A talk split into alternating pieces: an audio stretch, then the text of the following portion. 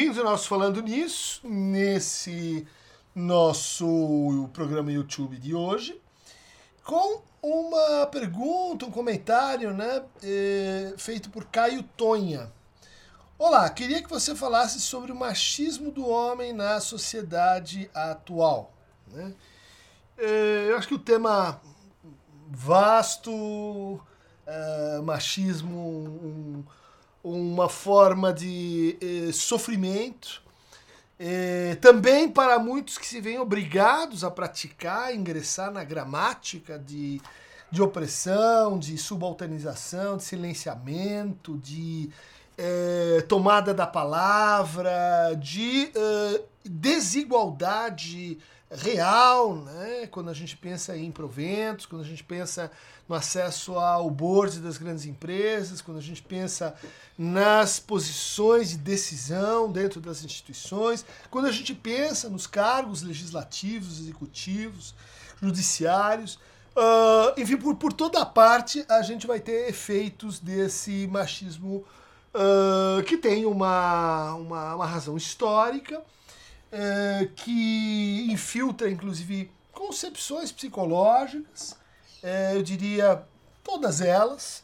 É preciso manter uma espécie de crítica permanente em relação a, a essa infiltração, como a gente tenta fazer é, em relação à psicanálise, ou seja, escutando os entranhamentos, as, as dissensões, as críticas que, que historicamente acontecem, né, desde Karen Horden, passando por Lucy Irigaray, Michel Montrellet, Hélène Sixus, recentemente uh, uma entrevista com ela muito, muito interessante, destacando um, um, um trabalho com, uh, com um aluno meu, um amigo querido também, o Rafael Cossi, né, é, que fez um levantamento uh, muito preciso dessa história e de como a gente pode é, ponderar, reponderar, articular eh, conceitos da psicanálise a partir da crítica feminista e da procura uh, da equidade eh, nas nossas formas de reconhecimento. Uh, mas como isso é um, é um tópico vasto, a gente já vem enfrentando ele aqui no canal, temos outros vídeos eh, sobre isso que o Bully vai, vai, vai mobilizar, talvez a gente faça outros com temas mais específicos, por exemplo, sobre o patriarcado, acho que a gente ainda não tem um, um vídeo muito bom, mas a gente tem um vídeo respondendo a uma, a uma colocação da Vera, a querida Vera Iaconelli, sobre se a gente usa ou não a noção de falo e por que, que, por que, que é, seria importante mantê-la ou não. Né? Então vocês podem seguir isso como parte do nosso trabalho de é, revisão crítica é, aqui todas as abordagens é, psicológicas deviam uh, praticar e manter como como uma constante. Mas uh, o, o, caso nessa pergunta, ele está circunscrito a um evento uh, bem, bem conhecido, né, envolvendo o, o, político Arthur Duval, né, conhecido também como Mamãe Falei. Né, a gente vai tentar olhar para esse caso do ponto de vista assim, do discurso, dos significantes, né, de como, de como as coisas se repetem, de como as coisas se repetem de forma invertida. Né? É alguém que se apresenta com esse subtítulo. Né? Mamãe, falei. Né? Será que isso tem que ver com o machismo? Né? A ideia de que eu sou assim uma espécie de, de filho excepcional de mamãe. É, enquanto filho excepcional, eu tenho prerrogativas. Eu, eu posso fazer aquelas artes assim, né? Que, que, que, que, que as mães adoram, toleram e às vezes assim acabam se tornando reféns uh, daquele filhinho querido uh, que é criado às vezes uh, para reproduzir o machismo que você recebeu, né? E que se transmite aí também né, na relação do casal. Por isso pensem bastante, né? Como é que vocês se tratam? Como é que, como é que o machismo acontece dentro de um, de um casal? Porque isso vai determinar o que, que, que, que, que tipo de homem, que tratamento de mulher a gente vai ter ali na geração subsequente. Então, mamãe falei é, é essa ideia assim da criança pequena que ela diz a verdade na sala de jantar, né? Todo mundo ri, é, mas a gente não se dá conta é, de como isso está sendo assim, eventualmente violento, preconceituoso, como isso está sendo uh, uma uh, instrução para uh, a criação e reprodução do machismo. Há uma cena descrita por Machado de Assis, que é paradigmática para falar, do Brasil, né, em que eh, nós estamos ali no, no Memórias Póstumas de Brás Cubas, e o Brás Cubas lembra de quando ele era pequeno e ele colocava assim um, um, um rabo de papel nas mulheres, né? E, e, colava no vestido das mulheres. E o pai o repreendia na frente das mulheres e dava tapinha nas costas. Na paralela, no outro lado, naquela conversa de homem para homem, sabe? Então, você aprende aquilo que o Freud chamava de uma moral dupla. Né?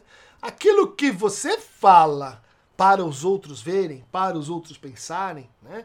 é, aquilo que você fala para responder ao que se espera de você, é diferente do que a gente fala quando estamos na terra de Malboro, quando estamos entre iguais, estamos entre machos. E aí, a macheza e a virilidade muitas vezes vai ser medida, comparada e exibida pela capacidade de oprimir mulheres de usar mulheres, de abusar mulheres. Veja que isso vai formando um, uma espécie de, de discurso. Né? E o discurso extremamente poderoso, gente, porque o, o discurso ele cria lugares para os indivíduos. O discurso é o caminho pelo qual a gente basicamente pratica reconhecimento e também critica, barra, nega reconhecimento.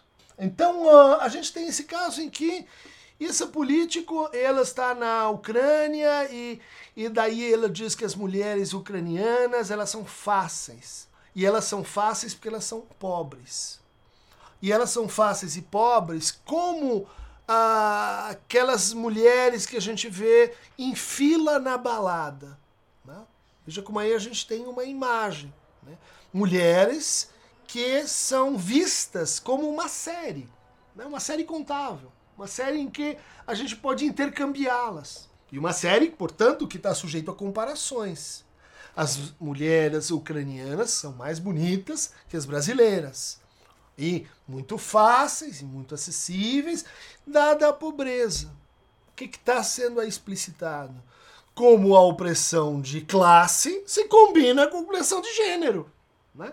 elas se casam, eles andam, eles andam tão juntos no, no, no, discurso que a gente não percebe como há esse deslocamento para um lado e para outro.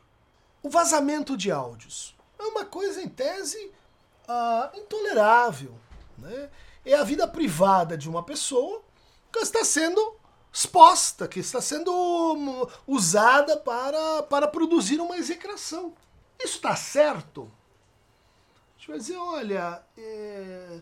não muda o fato de que a gente está vendo esse fenômeno estrutural, né? De que eu falo uma coisa para as pessoas, mas é, quando eu estou ali entre homens, eu, eu viro outra pessoa. Isso não muda o fato de que é, não está certo vazar áudios. Isso é uma violência. Mas olha só que curioso. Arthur Duval, hoje no Podemos, Antes MBL, Podemos tem como candidato Moro, que se notabilizou por vazamento de áudios. Dentro do que? Da posição de poder. Vazamento calculado de áudios, afetando todo um país. Eleições, uh, uh, afastamentos, a gente vai dizer, será que é, existe alguma assim coincidência cósmica? Puxa, o mesmo vazamento de áudios usado como prática de Estado de, por um juiz é agora a fonte do erro, do mesmo erro, que se repete contra a própria pessoa. Há efeitos estruturais aqui, gente. Há efeitos estruturais que fazem com que as palavras né, elas estranhamente se repitam numa mesma história. Por exemplo, uma das cenas mais execráveis dessa personagem, realmente inadmissíveis, é, se dá quando ele chama né, e ameaça publicamente o padre Júlio Lancelotti. Alguém que tem um trabalho e mérito em São Paulo, dedicou uma vida a, a tratar dos nossos refugiados dentro do próprio país, a acolher e distribuir alimentação. Qualquer um vai lá. Né? E, e, e vê o padre Júlio distribuindo alimentos e enfrentando uh, os riscos durante a, a, a, epidemia de Covid corajosamente. Padre, padre Júlio Lancelotti, que escreveu um livro recente lindo sobre o amor.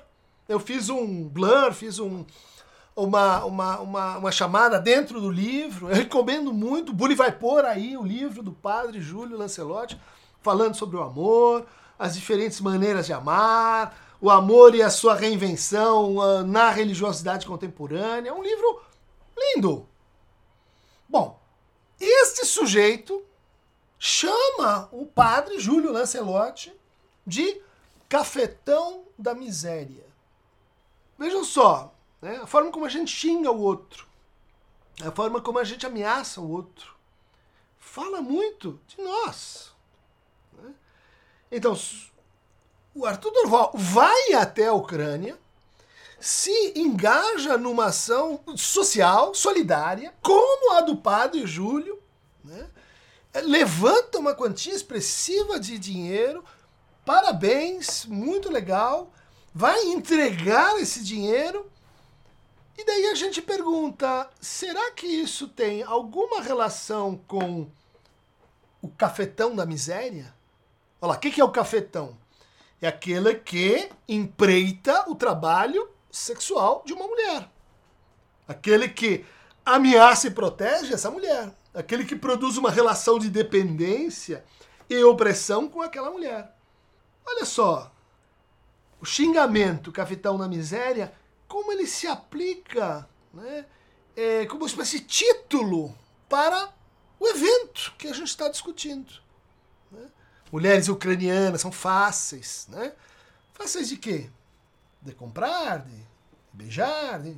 Que, que, que, é? Que, que é a ideia da, da, da facilidade com a mulher pobre?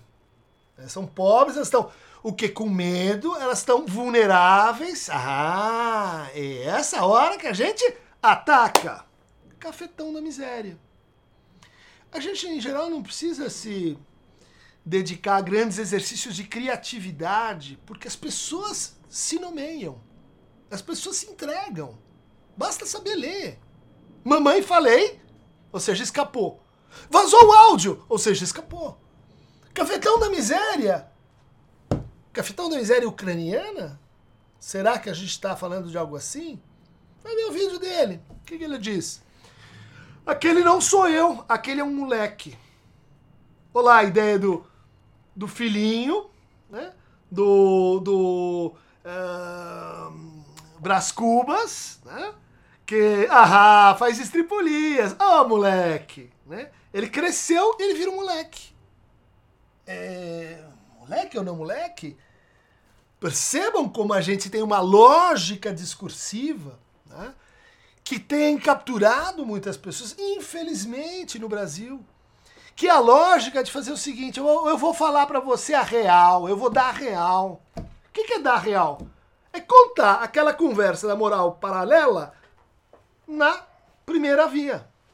É pegar aquela conversa de churrasco e trazer para o espaço público.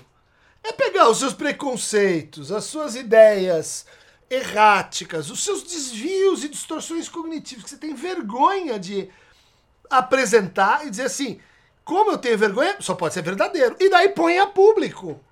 Esse, essa reversão do privado para o público, vai ter também do público privado, tem caracterizado a nossa política.